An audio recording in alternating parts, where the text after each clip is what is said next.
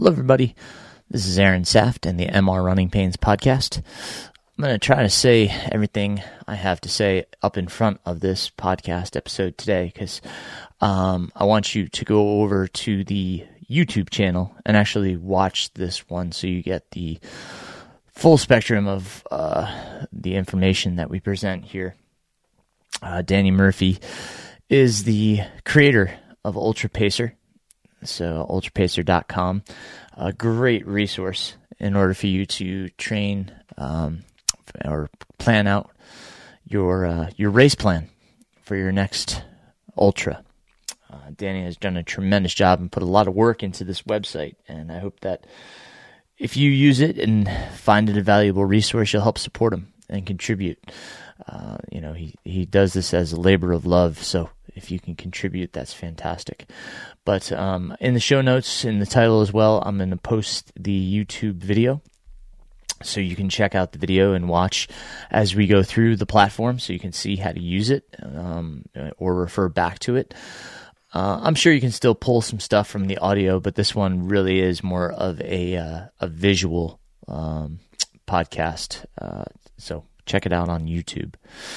Uh, so, you know, thanks to Danny for coming on and uh, and doing this episode.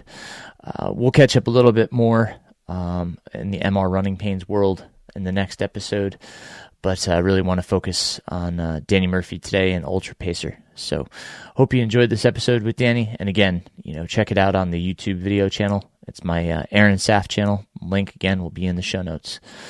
Lastly, just thanks to um, my new Patreon supporter, Ron Wyant. Uh, really appreciate it, Ron. Thank you for coming on board and helping support this and making my efforts, uh, you know, uh, feasible. So thank you, and thank you to all my Patreon supporters for all their continued support.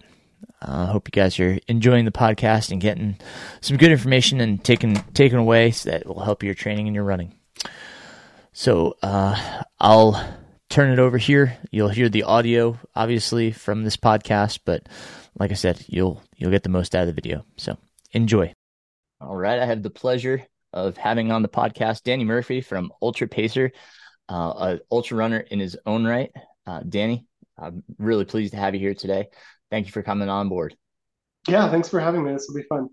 Absolutely. I, I can't wait to get into this. Um, we were talking before we got started about uh, one of my athletes using the platform, and uh, it's there's so many intric- intricacies into this. So uh, I really want to get into a deep dive. But first, why don't you tell us a little bit about yourself? Okay. Um, so I live in Auburn, which is uh, home of the Western States over here. I've been in the area for about eight years, but I'm a California native. Um, been running somewhat seriously for about six years or so. I uh, kind of fell in love with the trail system here and really started as a runner when I got up into Auburn area. It wasn't really something I had done for the rest of my life. Um, but, you know, I get out for try to hit forty to sixty miles a week during training sessions. Um, and most of my running time's in the dark. We've got a local club called the, the Headlamps that spend our early mornings before the families wake up uh, wandering around the trails down there. And so that's how I normally spend my time uh, training. And um, yeah, just a happy part of the running community in Auburn, and I'm really enjoying it up here. That's wonderful. Yeah. Um, now, Ultra Pacer is not your primary job, right? No, that's not. I um, I'm a I'm a tinkerer by nature, and so I kind of just start little projects here and there. And um, I, I'm my real job is a civil engineer. I do transportation consulting for a number of uh, public agencies and, and private developers in the Northern California region. Um, so this is kind of a side side thing that I've been tinkering with for the past four years or so, three or four years, and um, slowly growing it into a bit a bigger user base and, and having fun with it. So, yep. Well, tell us about the origins of Ultra Pacer. How did it come about, and how did you start developing it? What did it start yeah. as, and you know? Yeah, yeah. So, um, let's see, twenty nineteen I had signed up for Cuyamaca one hundred K. Um, and it was the first time I was going to run that distance. And I live in, you know, Auburn, Northern California. Cuyamaca is a race down in the desert outside of San Diego. And um, up until that point, everything I had raced were my own local trails. So I was able to get out on the course and feel it out and, you know, um, really, really understand like where, how I needed to hit the pacing for different sections of it. And when I signed up for the race that I was going to be traveling to, um, I realized that I didn't know how to strategize because I wasn't familiar with the course. I wasn't really sure how to set a plan together. And so I kind of came up with the idea that if I could figure out, I'm an, I'm an engineer, right? If I could figure out how to break it down into numbers, I, I could translate it to something else um, that's usable for me. And so um, I started, of course, an Excel spreadsheet and trying to like, okay, well, if this is about a five hundred foot climb there, you know, what does it do to my pacing? And I've got, you know, this amount of miles and feet between aid stations. Um, but then as I kind of started developing that, I realized the modeling for trail runs are a lot more complicated than just elevation and distance. You know, we've got all kinds of different terrain. We've got elevation factors. Once you get up and a little bit higher, you know, you've got to deal with the altitude. Um, Cuyamaca being in the desert gets really hot midday. And so there's that late afternoon sunshine with, with all the heat and just like all these different things kind of going into this, this model that I had in my head of how am I going to translate this into something I can use. And so the Excel spreadsheet kind of turned into some Java code, which slowly rolled into this web platform um, that that we're looking at here. And, um, you know, really starting as something that I meant to use personally. And once I got the models all set up, kind of started sharing it and then um, wanting, you know, to continue to develop it for other people to use for their, their planning. And so what Ultra Pacer is, is it's a planning platform um, to strategize how to plan and pace out your races, races or any other trail adventure. You can put courses together for, you know, a weekend trip in the mountains or your morning, Sunday morning long run or however you want to do it, um, and come up with a realistic plan and an understanding of what kind of paces you need to hit during different sections, to give you an overall idea of what you're going to do, hand it off to your crew so they know what times they're going to meet you in different places. Um, understand, like, you know, if you've got a specific time goal in mind that you're going to have to hit a seven minute split in this section, you know, in order to make the whole thing come together. And so um, that, you know, it's, it's really that that planning component. And so from, from on a race day perspective, you can have that all in mind. I usually print myself off a little cheat sheet, you know, that I carry with me in every aid station. I'll look at it and say, okay, well, this next five miles, you know, I've got this amount of climbing stuff and I've got to hit an eight thirty average for this section because that's, you know, that'll get me to my goal, my next, my next checkpoint. And so um, that's how, that's how I use it. Um, some people download it onto their watches and use some of the, the more advanced tools like with course tracking and, and stuff on their watches. But I found that for anything long, watches and course tracks aren't reliable enough, and paper, in the end, something on paper doesn't break. So that's kind of how I usually use it on race day. But um, yeah, so in, in the end, what Ultra Pacer does is it takes all these different factors, um, the, the elevation, the grades, the terrain profiles, the sun, darkness, and normalizes it all down to like a level of effort for whatever it is that you can kind of translate between races or race courses. So, you know, like, um, you know, if you have a twenty hour effort and with all these different factors, you know, like what kind of a normalized pace that is, and you can translate to some other twenty hour effort to figure out how, how fast you could accomplish it if you put that same level of effort in. Um, and so, you know, we, when you're putting a place plan together, and I can, I can go over this in more detail in a little bit, but you can, you can plan out by like, I know what what normalized pace I can hit, and that turns into a twenty-six hour finish. Or, you know, if I want to, you know, compare two different races, I can say, you know, I did this one in, in twenty hours, I did this one in eighteen hours. Um, and, you know, one of them is harder because of all these different factors, you know, that it'll have a higher level of effort associated with it. So, yeah, cool. That's kind of the, the origins of how it started. Um, I think I posted it online for people to use in like mid twenty nineteen, something like that, um and then it's just since then been kind of a work in progress as I as I have time to continue developing it. And I have a lot of future plans um future plans for it too, especially with the race day usage of it. So um in terms of like actually tracking athletes, putting in their actual checkpoint times and forecasting, you know, where, where they're going to be later on the course based on how they're doing um, compared to the plan they put together, stuff like that. So, yeah. Uh, and you don't have to divulge too much, but any plans to uh, make a phone app so that it's, you know, kind of accessible to the phone? And uh, you know, I have thought about it. Um, where I really want to go with with that is actually to try to leverage some of, um, so Garmin has a platform called Pace Pro. I don't know if you've tried it. Um, they have a, a pacing capability on their higher end watches, which will factor in grade. And so it's a, it's a step, but there's a lot of other factors that get left out. But I'm I'm hoping to figure out how I can utilize that to actually use it on your watch with that, that Pace Pro um, integration. I'm not sure if I'll be able to.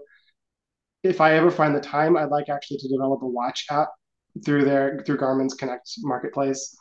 Um, in terms of phone apps, no, I, I don't intend to really develop one myself, although I would like to figure out a couple of partners to make th- with an established mapping platform where I can give them the information that could be used, because there are a lot of really great mapping platforms on, on phones, and I'm not going to compete. So, yeah, um, that's fair. I'm hoping to figure out ways to integrate into other platforms, really, to just provide that data, you know, on top of something else.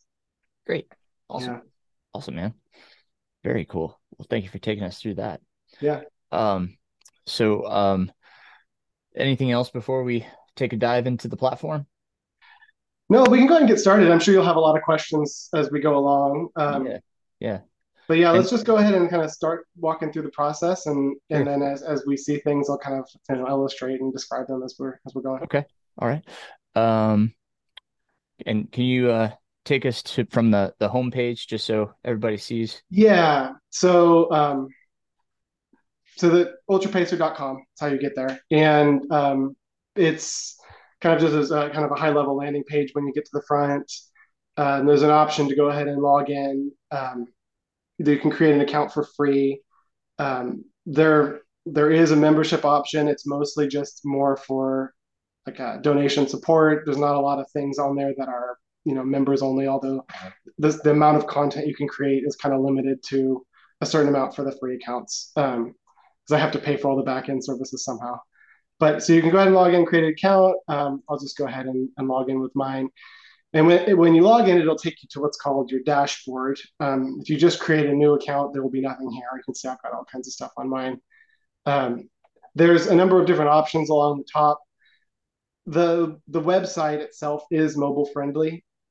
However, to fit things on a, on a mobile screen, a lot of stuff gets hidden.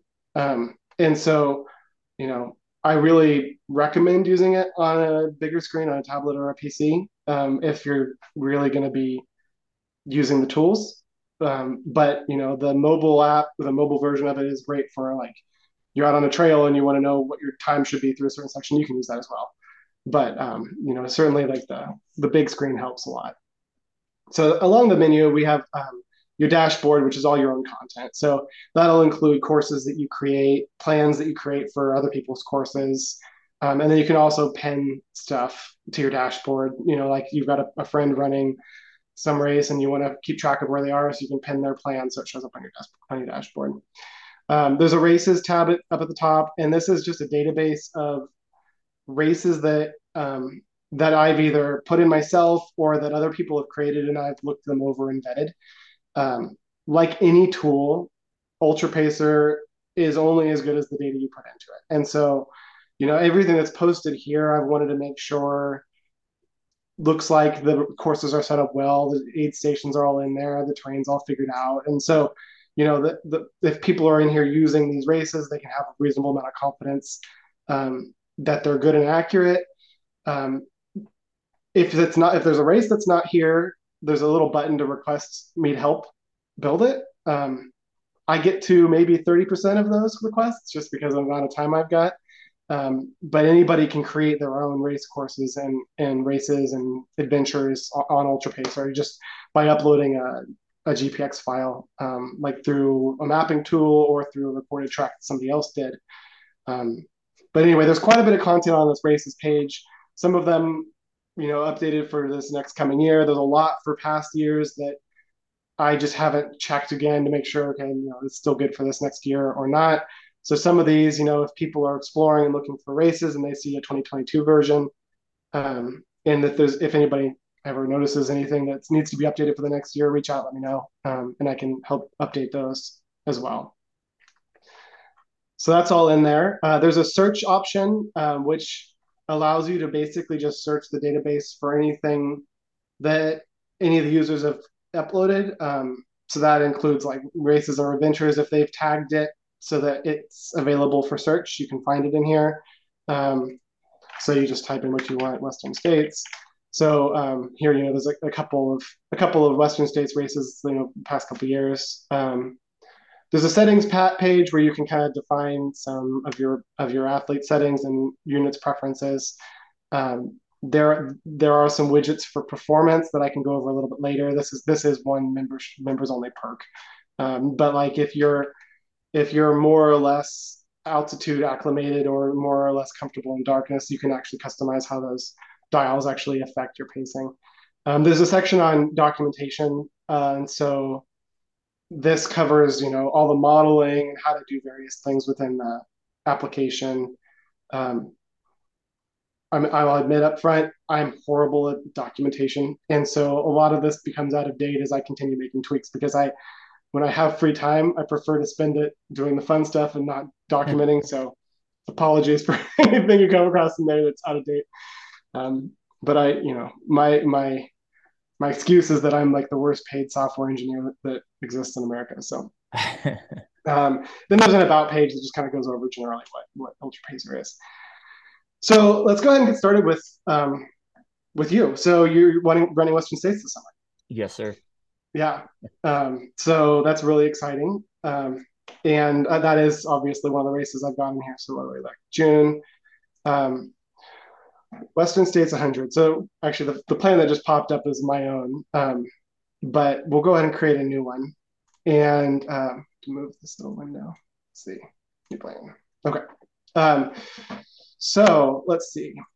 Um, when you create a new plan in Ultra Pacer, you can actually create a new plan without creating your own account. Although just because of the way that the software is designed, there are a lot more options that become available to you when you have an account because I can, I do a lot of the processing on the server side. And so without an account to associate that with, um, you can only use uh, a subset of the pacing functions. Um, but let's go ahead and create a new one. So uh, do you have a goal? What's your what's your goal for, the, for Western States? You wanting to just finish? You have a spe specific There's... time? I think I'm thinking somewhere between twenty-one and twenty-two hours since okay. I have Vermont three weeks after. Go with the twenty-one. Let's be optimistic for this. All right. Okay. So there are a number of different ways you can specify um, a target. So with the platform, you know, we have essentially what, what I'm doing is trying to it, iterate how fast you have to go during different sec sections of the course to hit your target. And so the options for that are, you can pick an elapsed time. I want to finish in twenty-one hours, right? You could also pick an average pace. Like I plan on running on average a nine minute mile, or you could pick what's called the normalized pace. Um, with an Ultra Pacer, normalized here means that if it was flat ground on a smooth surface at sea level, I'm, I'm running a six minute mile. But with that same level of effort, what does it do to me at this? And that becomes useful if you're comparing two courses because you can put in an actual execution for some other course, find out what your normalized level of effort is, and then stick that in in some new course and say, I know I'm capable of a normalized, you know, fifty K at a six thirty normalized pace, and I'm going to run this other fifty K at a six thirty normalized pace. How fast does that actually end up being, so that you can use that to translate between different different efforts. Um, there's an option in here to use cutoffs. So most of the courses on the races page um, have all the different cutoffs for aid stations built into it. And so that will tell you, um, you know, like whether or not you're gonna you're gonna meet those. If you have that selected, it'll actually repace if you if you're behind because a lot of cutoffs are built to front load them a little bit, and then they're a little bit more, you know, um, easy to hit on the back end of the course. So like if you were to just straight pace on twenty, you know, hundred miler, you know, if, if the cut, if the overall cutoff is thirty-six, you could straight pace it for a twenty-four hour pace. But, you know, if you straight pace for thirty-six, you're probably going to miss some of the cut, cutoffs in the middle, you know, so you actually have to run a little faster in the beginning. So that, you know, enabling this use cutoffs option will make sure that none of the later cutoffs get missed. Then, um, Danny, let me ask you real quick. Um, if, if you're uploading a course that is not preloaded, mm-hmm. um, is there a way to add the, the cutoffs to that as well? Absolutely. Yeah. Yeah. After we get through kind of creating a plan, we can go over creating a course, um, okay. which is a little longer uh, lecture, uh-huh. but definitely. So yeah, anything that's in here, you know, you can create on your own, um, creating courses with aid stations and, and all their cutoffs and defining all that stuff. Okay. Anybody can do all of that. Okay. Yeah. Um, so, you know, this, there's a default number of, of three minutes in here for delays at aid stations, but you could change it. Um, for a hundred miler, you might go a little longer. Um, you know, this, especially for, you know, a course like States with what, twenty-eight stations, um, that time adds up a lot. So, you know, you can save a lot of time off your, off your overall execution by reducing that number as much as possible. Um, strategy. There's a couple of options here um, that are that are optional. Strategy is an intended change in pace throughout a race. So the default in here, I'll go ahead and click on it. Um, the default in here for a hundred miler is a twenty percent change throughout the race, meaning you start the race twenty percent faster than you finish it. And it's just a linear degradation as you go along. Um, you can change this around so that you could negative split the race. If you wanted to plan your pacing that way, you could change it. So, you know, you run the first half fast and then take it easy after a certain point. Um, so, so it's, it's kind of like an intended adjustment on top of, on top of the, um, you know, the normalized pacing to change your pace through the race. And so generally, you know, most people will stick with just the, the basic, you know, change that's in here has a default without customizing it. Um, but if you know that your plan makes you capable of of essentially evenly pacing this thing the whole way through, where your your level of effort at the beginning is the same as your level of effort at the end, which, you know, it might make sense for fifty K. For a hundred miler, I'm I'm not convinced that straight pacing makes sense. But that's what this is. So there's There's an option for just a flat, which is, you know, the, the you know, you don't change it at all. The basic is, you know, pre-programmed in here, but you can change the percentage. So you set mine like fifteen percent.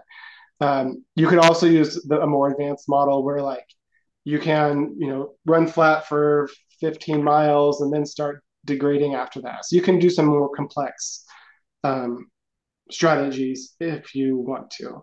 I'll go ahead and just leave it as, as a default for now. The heat factor, um, especially for Western States, is an important one to keep in mind. So, you know, um, right, the the heat model is one that I'm still trying to further develop. And right now, essentially, you can apply a maximum amount of heat, um, which is kind of the apex, apex of the sun in the middle. Actually, it's about half an hour after solar noon. Um, and then in a baseline. So for Western States, you know, often it, it's pretty cool at night, at night, so it never cools off all the way. But in the middle of the day, you know, that that sun's really going to get you. And you can make a couple of variations of this plan, you know, that may factor in different kinds of weather. Um, one of the improvement I am hoping to make in here before this coming summer is actually using um, live weather data to, or forecasted weather data rather, to actually do this for you. Um, but I haven't gotten there yet. So, you know, for now, we'll go with a baseline of five percent, meaning that, like, it's kind of even hot at night. and then and then a maximum of twenty percent. So, like, you know, you can follow. It's just, it's a sinusoidal curve here. But at the, you know, just after noon, um, you know, I probably think it's probably around two p m, you know, you've got that maximum, and then it starts to decline again afterwards. So we'll go ahead and start with that. Um, you click go, and then the, the number cruncher starts crunching numbers. Um, and... What it'll do is go through those inputs um, and set up your pace plan so that you are normalizing all those levels of effort. Um, we see we've got, um, you know, our, our course profile, which is in green here along the left, on the Western States course profile. All the little red dots here are aid stations. Blue, the blue curve is your pacing. And so, um, you know, you can see your instantaneous pace along the course at any point. Um, you know, you notice some huge spikes here as you're crawling out of, you know, first um, the canyon from Swinging Bridge and coming out of Duncan Canyon. Um, really have those backwards. Was that Swinging Bridge? That was Duncan.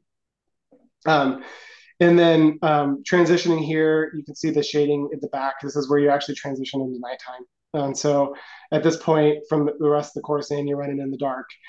Um, in terms of the actual modeling that's applied earlier on, you know, we've got altitude to deal with. Coming in, we've got some sun to deal with. Um, if you look at the details page here, there's a number of different charts, but you can kind of look through like your heat. So this is where you're dealing with heat at different parts of the course, dropping down into nighttime. Um, and so there's a lot of data that some people will be really excited about and some people will be less excited about because not everybody loves numbers as much as I do. Um, but ultimately, you end up with this plan. Um, and it will provide you with, you know, the, the different segments of, of the course where you are, you know, gain loss between aid stations, but then also the pacing, your, your pace between aid stations, what time of day you're going to hit each of those aid stations, how long you're going to sit there for um, before proceeding. You can break it down into various segments to kind of look at a closer level, you know, like this climb, for example, um, up to the thumb. You might look at specifically like, you know, what this this section coming out of the, you know, off, out of Swinging Bridge. Um, you know, we've got Um, really steep climb coming out of there, twenty, twenty-one percent grade on average. And it'll break down the different factors here that you're actually dealing with. So we've got this normalized pace, right? And then that's getting, you know, we got another one hundred sixty-seven percent on top of that for the grade. We've got heat, we've got the terrain factor, the altitude, still, you're still dealing with a little bit of altitude there. And so all those different factors building into this number um, that, you know, this average pace through this section of twenty-seven minute mile on that hike out, right? Um, and so uh, you can kind of drill down through various segments that way to kind of see different parts of the course, look at individual mile splits throughout. Um, but a lot of people find, you know, this is a really he- helpful table to provide to their crew so that, you know, crew, you've got your crew planning on meeting you at whichever aid station, you know, they're coming into Forest Hill, so you know you're going to be there at six o'clock on Saturday, right? And, um, you know, they can follow you throughout the day, and as you're hitting various aid stations, you know, if you're a little ahead or a little behind, they can kind of just apply whatever difference to, you know, that time that they're supposed to meet you. So it's really, really helpful for the crew to have this. You can share these links um, to your crew so they've got it available. There's also the ability to, to edit, like, specific notes for each one, so Um, you can have this kind of whole live plan in here. So, you know, like you might say, at school, I'm going to make sure I have my headlamp, of course. Um, you could put, you know, whatever notes you want for things like at Red Star, pick up whatever, pick up my, you know, Snickers bar. I love Snickers bars. Um, and then you can you can define specific delays at certain aid stations. So, like, you know, you get down to Forest Hill. Where am I in the world? Forest Hill. I know I'm going to meet my crew there, and I'm probably going to spend a long time. So I'm going to have a fifteen minute delay there. So I'm going to pick up my pacer. Um, so, so you can add, you know, individual unique delays that are different than that just three minutes that we use everywhere, five minutes we use everywhere. So let's go ahead and crunch up, crunch these numbers. And, and then now we've got something too that you can share this link, and then everybody on your crew will have this. Um, I'll go ahead and just show you. So like my... my last hundred miler was um, Rio two years ago now, a year and a half ago. Um, so kind of the kind of notes that I had stuck in, you know, like there's a timing mat here. It's going to be forty-seven degrees. These are the kinds of things I'm going to have. You know, this is what I want my crew to, to do when I get there, that stuff. So I was able to share this link, continue to work on it, continue to tweak it so that, you know, on race day, they've got the latest version up on their phone. Um, you can go ahead and like print um, what I call the, the race card, which is this little like one page box that I, I, I, what I do is I cut this out and I tape it on the back of my bib. And then you've got that with you all day long. So you can kind of flip to it and look at like my paces through this section, and what they need to be. Um, you can share, you know, you can share those P D Fs um, if you if you prefer to do it that way and print them. Um, but this live plan is kind of where I always tend to go for for sharing my race day plans. Where were we? Western States. Awesome. Yeah.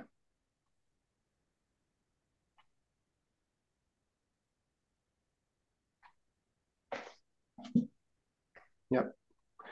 Yeah. So, you know, and you, um, you can go into this details page and it'll show you a lot more of the, the numbers behind, you know, how to get to the paces that were done. So, you know, we've got, um, this is kind of about the event, what time it starts, stops, when the sun rises and sets, you know, um, our total time. So like for your plan that we just put together, we had twenty-one hours total, um, almost two hours of it was standing still, you know, that's a lot of time. And so, Um, that's always really important to kind of keep that in mind, you know, when you're planning this thing and trying to make sure you're realistic with those dwells, because, you know, that two hours makes a big difference on your average paces, whether which way you go with it. Um, this is always an interesting number to look at. Your average average level of effort, you know, for the whole thing, the normalized pace, you know, you can see how big of a difference that is from eleven thirty almost to seven thirty, right? Like, you're, you know, a lot of this is because of altitude early on and because of, you know, the, the terrain that's in there and because of having to slow down at night. And um, so there's this normalized number that's always a, a good one to keep in mind that, you know, your actual pace and your level of effort are very different. Um, the strategy we went over earlier, you know, this one's not incredibly exciting because it's just the, the normal degrading twenty percent. Uh, grades, you know, how, how grade influenced the pacing. So overall it added, you know, eighteen percent to the overall pacing, you know, what the climbs were like. At steepest in this model, you know, we had a you know, four hundred twenty-five percent increase because of how steep it was, how the altitude influenced you, you know, up at the higher elevations, it was another like fifteen percent to your pacing. And by the time you get down below, you know, the, the uh, threshold, which it doesn't matter, you know, it's pretty much zero down below. Terrain, how that influenced the pacing, the heat, how darkness influences it. Um, so darkness essentially is an, is an amplification of how complicated the terrain is. So, you know, if, the, if it's a straight flat road, it doesn't do anything, but as the terrain gets more complicated, the darkness makes a bigger influence to the overall pacing. Sure.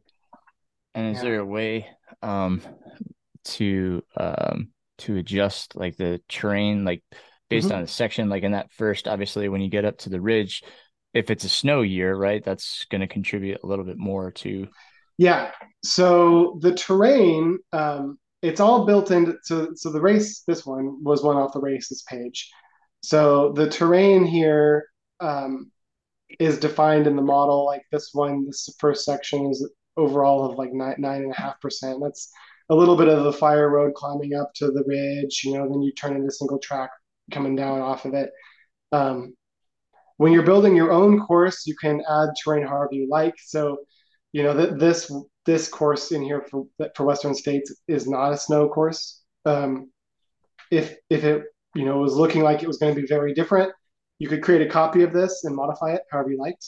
Um, I'll show you what that what that looks like um, in in here. So. Um, When you're modifying a course, you can actually de define points all throughout it and define different types of terrain and at each point throughout how it switches up. So, you know, we've got fire road for that first ascent up till we get to the escarpment and then we switch to single track and we follow that through until we hit Robinson Flat. We go down to fi uh, fire road for a little while, then back onto single track and back to fire road. So it kind of toggles back and forth.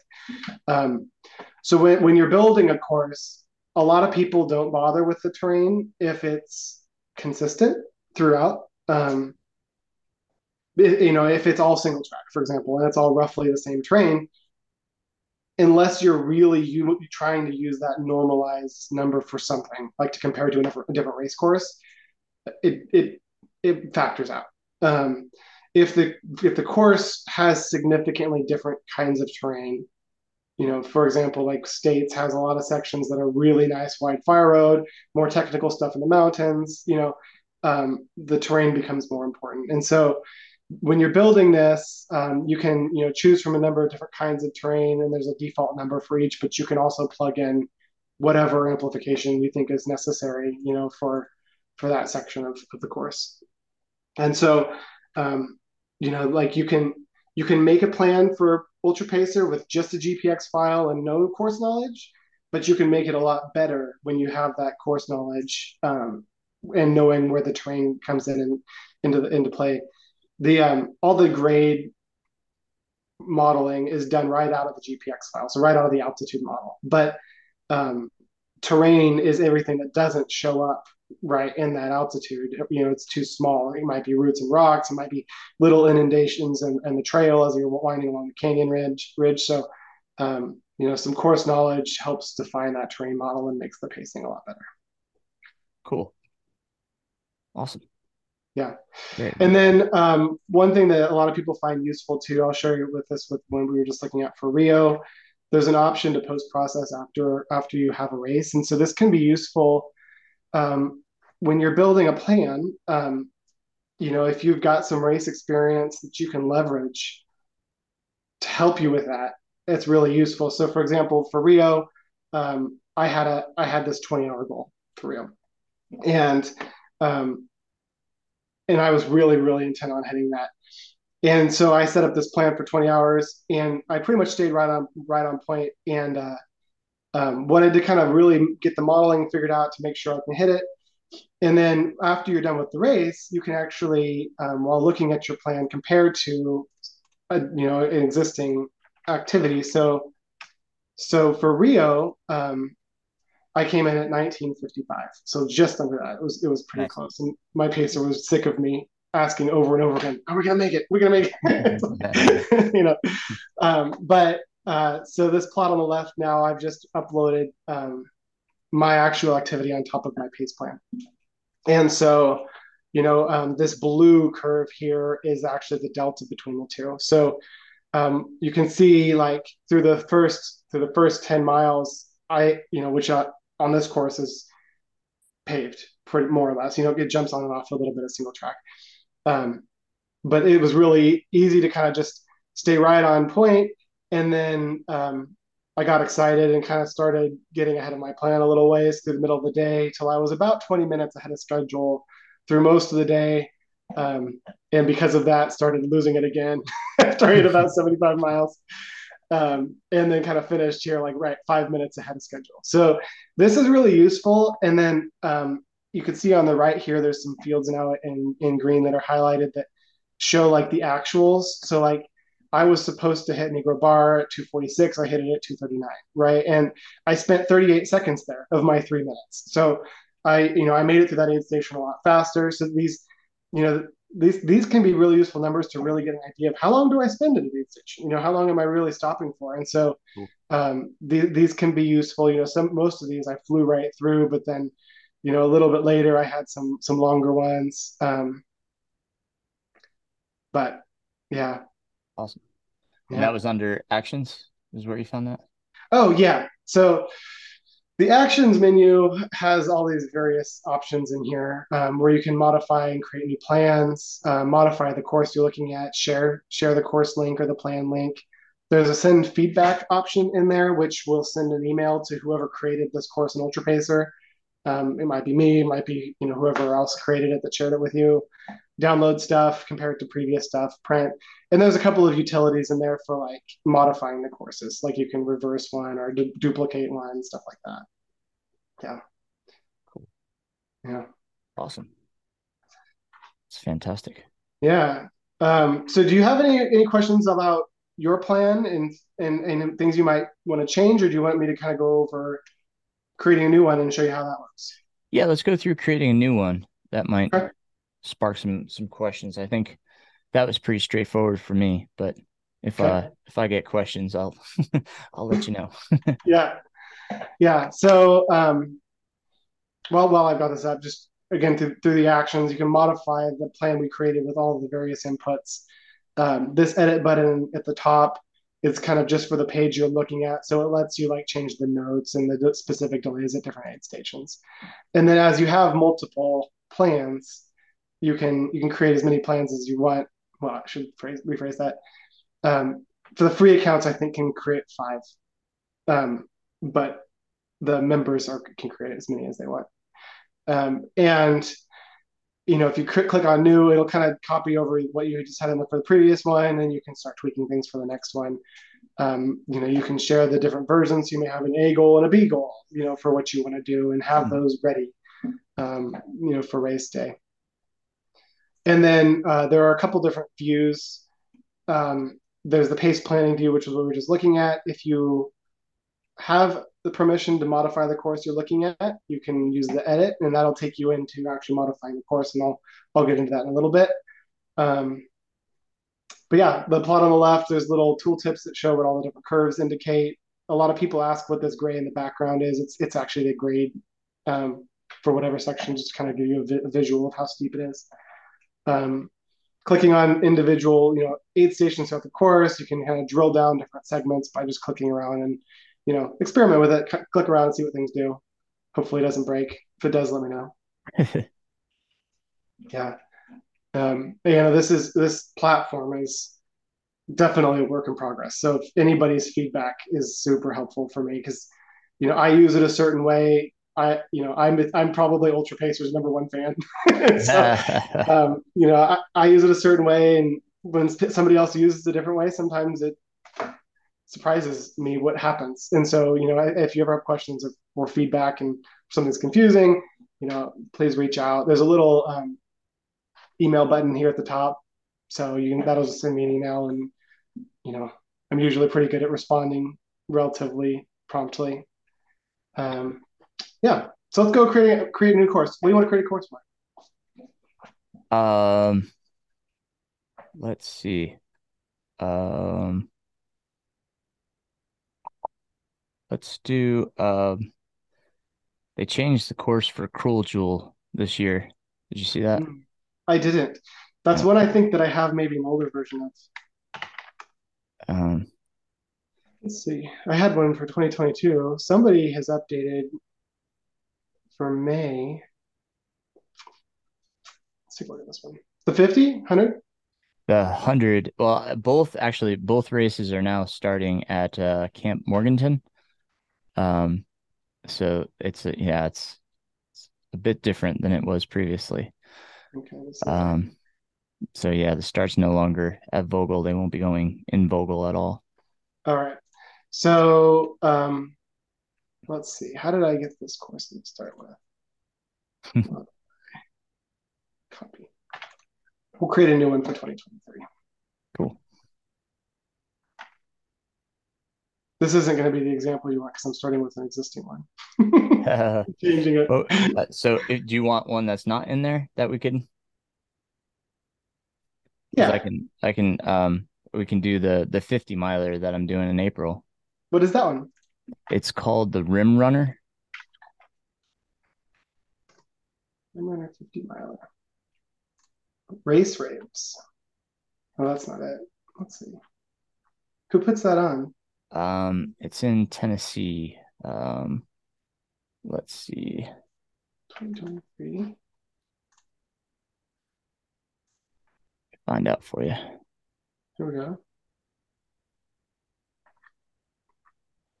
Do you know, is there a G P X available for this, or would we have to put that together? Um, let me let me find out for you. Um,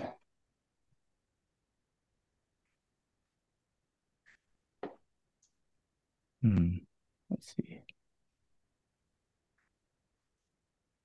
Okay, so their website is green tunnel events dot com. And the Rim Runner.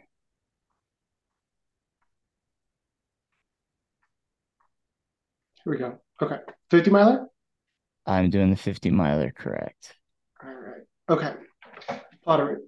So, um, well, let me go back. You know, generally the best place to start with for a race, you know, is, is something that the, the course already has posted. Um, Sometimes, you know, it's easier to grab somebody's activity off of Strava. Sure. Um, sometimes you have to create it your own on your own. Uh, one thing that is is important for the trail run modeling um, in Ultra Pacer is good altitude data. And um, So, so you want to make sure that the altitude source is good. I'm pretty sure Plot a Route doesn't provide their altitude, and I, typically I don't use it anyway. So I'm gonna go ahead and just download this, um, and see what's in here. I'm gonna go to my dashboard, um, create a new course. I'm gonna upload that G P X that I just downloaded from Rim Runner's website.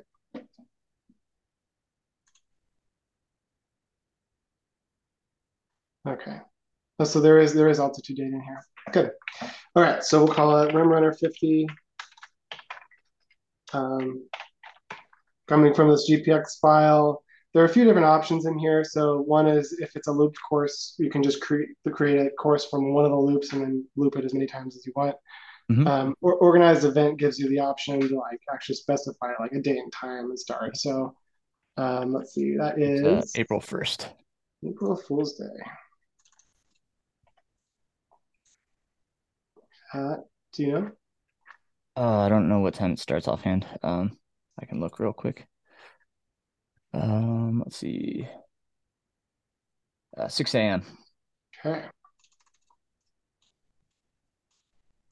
six A M Does it have a cutoff?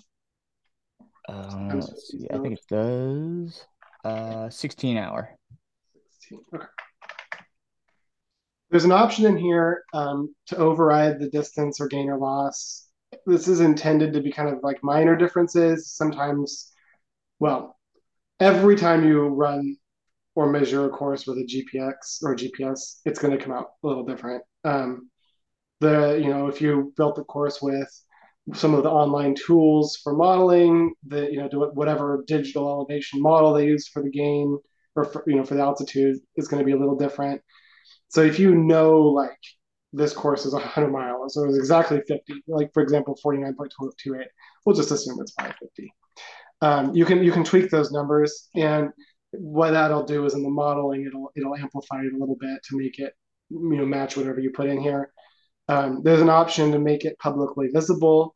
So, you know, if you want to be able to share the course with others after you, you create it or share your plans, um, there's a little box here at the bottom for a link that, that um, only I have so that I can post things with permanent file links. But I'm going to hit save, um, and then it's going to take us into that course, and we can kind of take a look at it and start building it out. Um, so we right now we've got our elevation profile, we've got the course.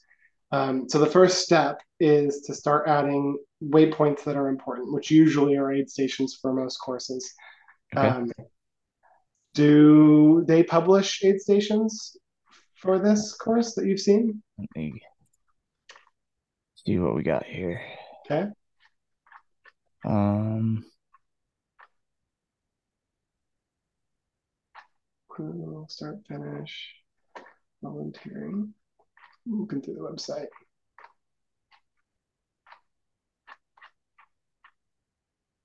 It looks like just distances.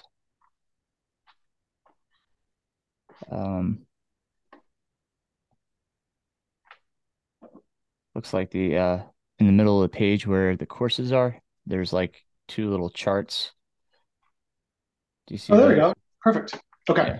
So what I'm going to do is I'm going to use that. So uh, what we're looking at here is um, a course chart. So we've got the Rim Runner fifty, one hundred. Looks like the one hundred is just two loops of the fifty probably.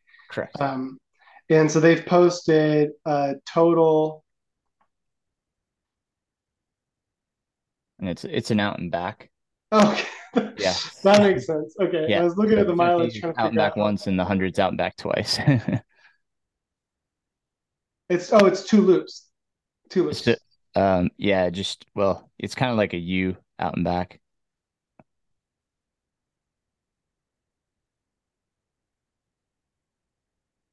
I guess it is two loops. Yeah. Yeah. You're right. Okay.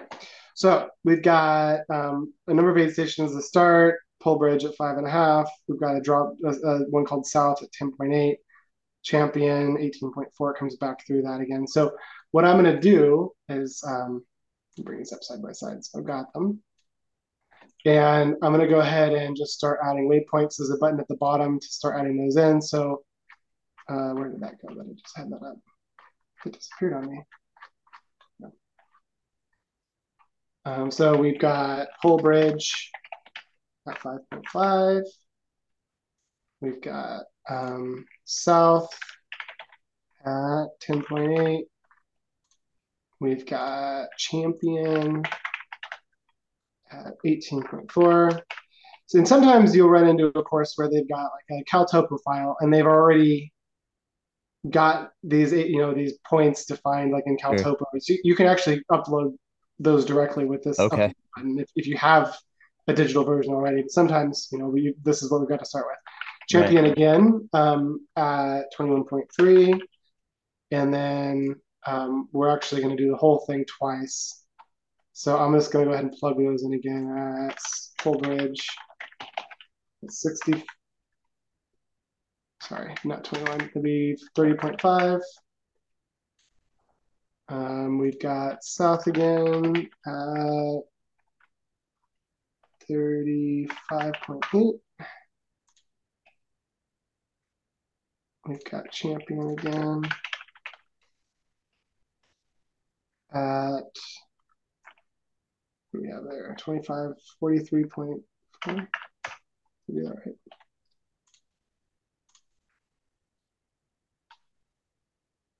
And Champion, the last one, at...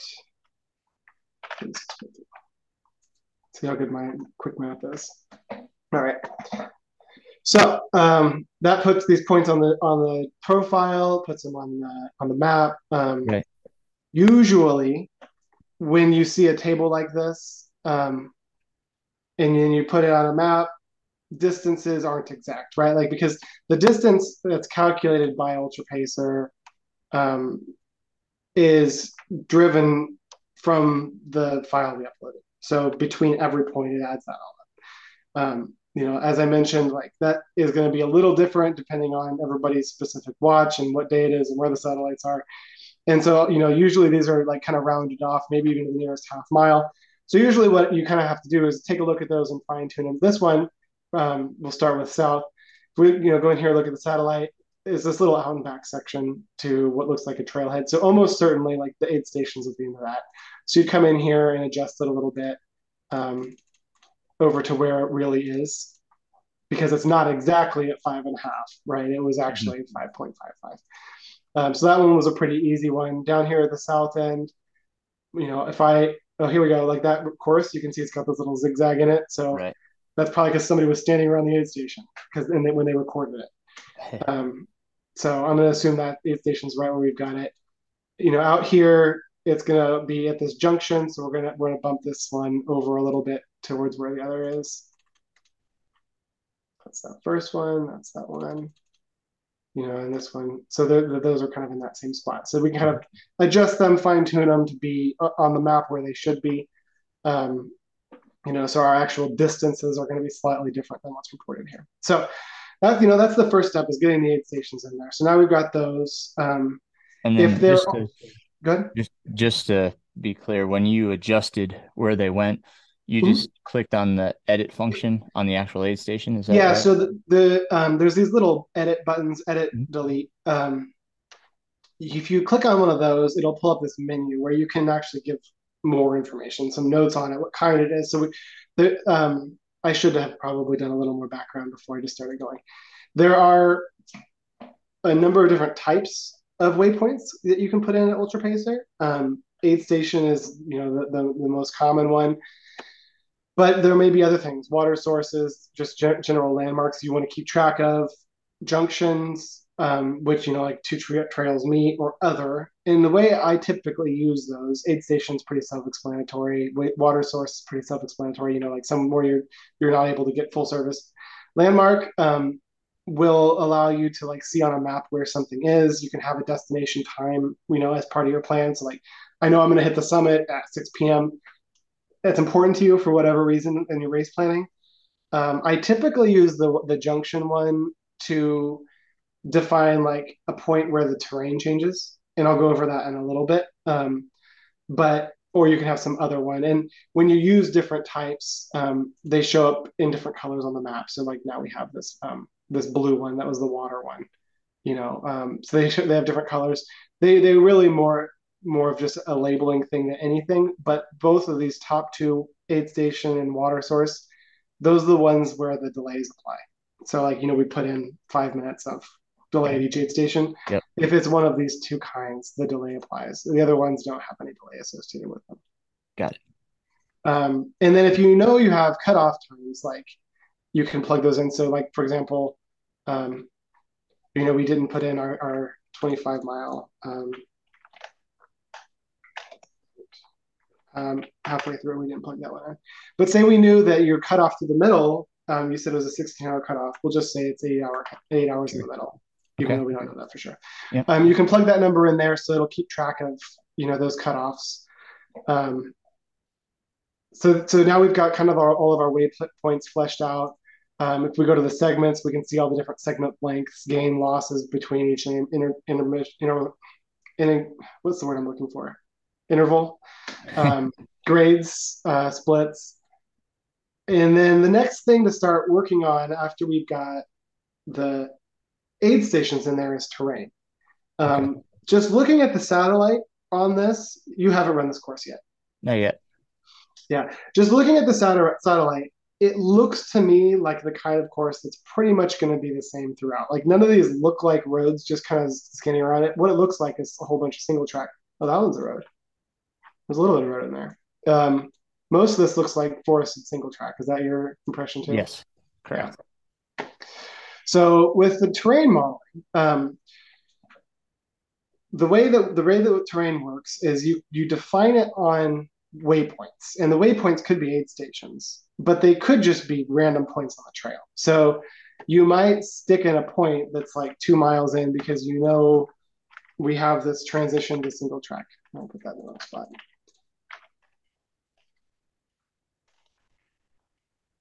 Um, So we have this transition to single track two miles in. I'm just making this up. Um, I'm going to call that a junction, and I'm going to call this single track from here on out.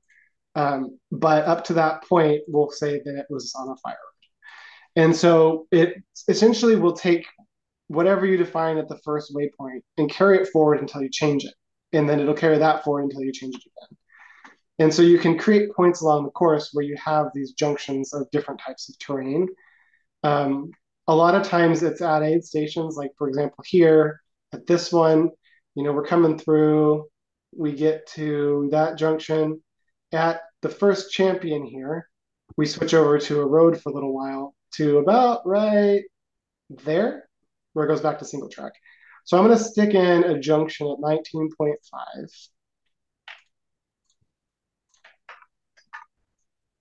Where we go to single track. And the visibility option I didn't talk about yet, but um, some things like this one aren't something you really want to show up on your plan. Um, it, it's part of building the terrain model, but you don't care to see it as like a destination or like, right. You know, it's important to me that I hit this at whatever time. So you can hide it. Um, and it will just be in there in the model, but not actually be used for anything. I might just switch that to an aid station. Um, I'm going to call that a junction. And there we transition to single track. And it looks like I didn't quite nail the distance. So I'm going to click on it and push it forward a little bit more. There. Um, and then at Champion, we actually switched over to pavement. So we're going to be paved for a little bit. So um, what's now done here, if in the modeling, is this section of trail is now defined as paved, so it has no influence to the terrain. And then at this point, you hit single track again. And so you'll look, if we look at segments in here under um, that section between Champion and Champion, our overall terrain factor was actually a little less than seven because the first part of it is zero, and then it goes to actually twelve percent for the single track. Um, but if you look at individual splits, past that section, like here, we've got for that section, we've got seven and a half. So, you know, every little branch in here uses um, whatever terrain you're running over that point on. And then back when we get to the second, next champion again, uh, which was here, we stay on single track through until we get um, back to that point again, um, where we switch back to paved zero. And then I'll stick in that point at, should be what, forty? forty? And um, this is one benefit of defining it as a looped course, because if it's a looped course, you only have to define it for one loop. The track we stuck in is actually one track that covers both loops, so we kind of have to do everything twice. Does that make sense? Yep. Yeah. All right, so forty, we're going to go to single track forty.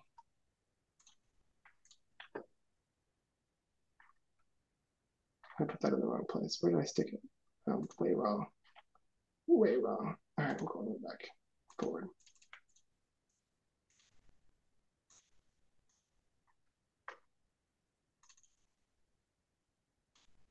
Okay, and I want to make that a junction. Let's see, hidden junction. Cool. Okay, so um, and I'm going to delete this first one that I made up since it doesn't really exist and change this all to single track. So um, what we've defined now is is this terrain model that's almost all single track, um, but switches to a paved section through this little length.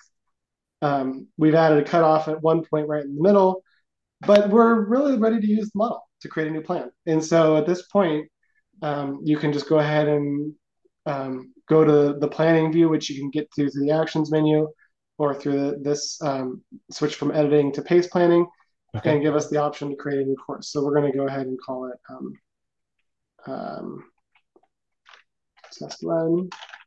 We're going to stick in, what do you want, eight hours? Um, how, how bold are you feeling? uh, let, sure, eight hours. eight hours. Um, And then let's say, you know, my, what I almost always do with my planning, I, I have a tendency to um, kind of start a little slow and then and then kind of pick up speed for a little bit. And then around ten miles, start start slowing down again. So I'm going to do my my typical um, trans my typical profile, which is kind of something like this. Um, I'm going to go five there. And, and we'll say it's going to get really hot today. Really hot. Humid. Is it humid there this time of year? Um, in April, it could be. It could snow. Who knows? So um, there we have it. Um, here's our, our, our pace plan. You can see we've kind of got all of the, the blue in here. I'll make it a little bit bigger. You know, our, our instantaneous paces throughout, where we're heading each aid station, delays. Um, again, we have all the segment information we can drill down, you know, between to kind of see how all of our pacing works out. Um, but that's it. That's awesome. Yeah. Wow. So cool. Yeah. So the, the main steps with creating a course are one, getting a, getting a course with good altitude data. And so um, the best altitude data is usually from a watch that has a barometer in it. Most running watches don't have a barometer.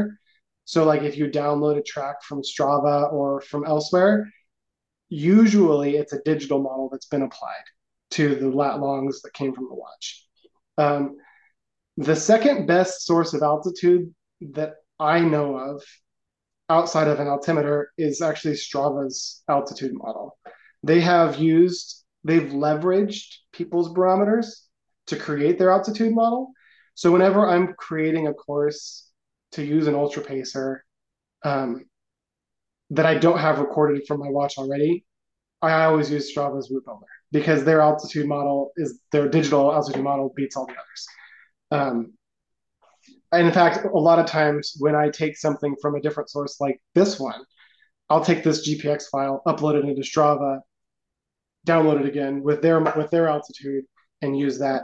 When you're building a course, you can actually um, you can actually do it directly from Strava in here. So you can change your source in here to a Strava route and put the U R L in directly. Then if you make any changes, you can just um, sync them up again um, through Strava. That works cool. Pretty well too. Very cool. Um, yeah. Earlier on, yeah. you had mentioned in your your settings about um, there was two um, sliders. One was um, altitude, and one was night running. Correct? Yes.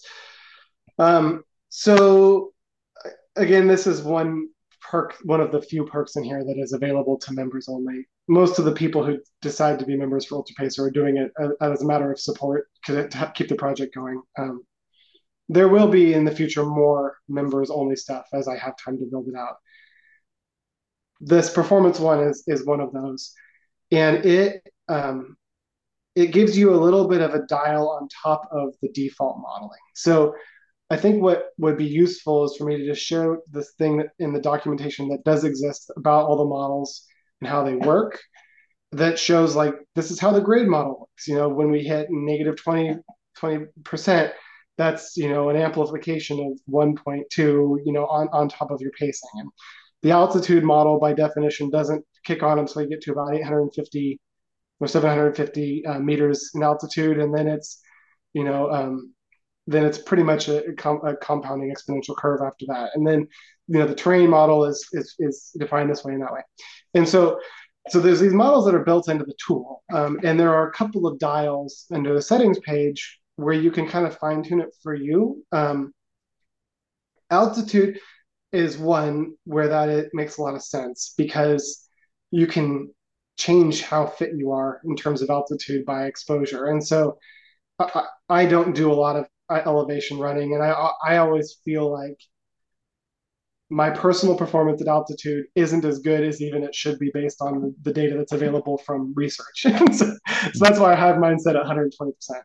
Because um, I, I just feel like it hits me a little bit harder. And um, on the flip side, though, I run, I would say eighty percent of my running is in the dark with a headlamp. And so I'm, I'm really comfortable with the dark, so I've kind of dialed that one back a little bit. Um, I, I intend to add more of these dials in for the other models. I just haven't gotten there yet. Um, as I mentioned a little bit earlier, I'm planning on doing some more work with the, the heat model where it would actually use real forecasts. And when I get there, that's another one that will make a lot of sense to have a dial for heat. Um, right now, you know, you're defining it on your own anyway. And so the dial doesn't really make sense. But once once it's using, leveraging other data, you know, heat is one that you can really, really affect by acclimatizing yourself. And so right. it makes sense to have some tweaks on that as well. So the uh, just to kind of reclarify, when we talk about altitude, the further you are towards two hundred percent, the less um, um the more you are. The more, um, yeah. So so zero would mean that altitude doesn't affect you, right?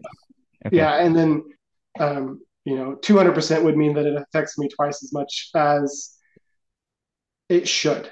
And when okay. I say it should, that, that's That's based on the altitude model, um, which is derived from research on racing at elevation and how they actually adjust marathon course um, cool. requirements for altitude. And um, I, I should have better documentation on the derivation of, of the, the model, but the actual model itself is posted under the documentation. Cool. Okay. And same thing with darkness is, you know, yeah. So yeah, you could darkness. turn it off completely. If you dial this all the way down to zero, then neither right. of those would actually do anything at all. So Got you, it. yeah. Um, I don't, you know, darkness, dar the way the darkness model works um, is it's, it's an amplification of terrain. And so, um, you know, essentially that the idea is that terrain has a bigger influence on you when you can't see it as well.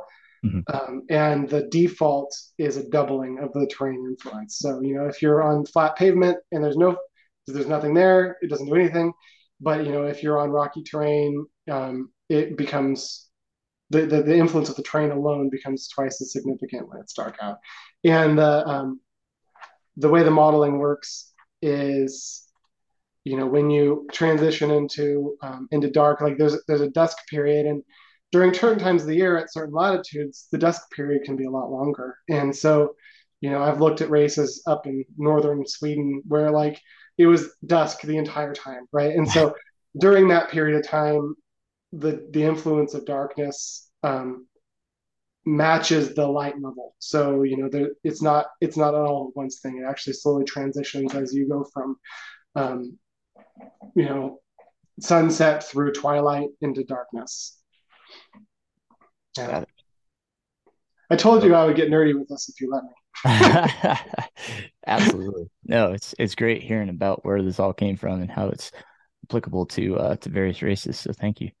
Yep. Um, is there any other pieces that we should touch on in the platform?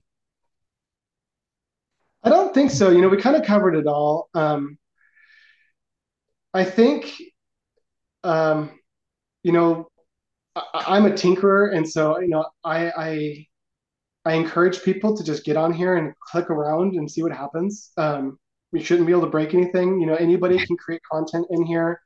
Um, if it, if it lets you, you know, modify something, it's because you're supposed to be able to. So, you know, some people I think are a little concerned with seeing something here and not knowing, oh, can I, can I click this button and modify it? If it, you know, if you've got the permissions to, it's because you're supposed to. So, you know, you can go ahead and create, play your own plans, share them, um, you know, just explore and, and, you know, reach out to me if you have questions, because I, I love to talk about this stuff. And, um, you know, I, I'm really not making any money with it. It's really because I love it. Yeah. So I wouldn't, I wouldn't be doing this if I didn't want to talk about it. So, yeah. Well, I hope people do contribute, especially if they're, they're using it. Um, you know, I, I, I myself contribute because I think this is such a great resource, and that's kind of why I, why I want to do the podcast. So other people can learn about it and kind of see how to use it. So Danny, thank you so much for, for creating this amazing, um, you know, predictor for, for all of us. It's a, yeah. it's a, a work of love, and I can see that. So thank you.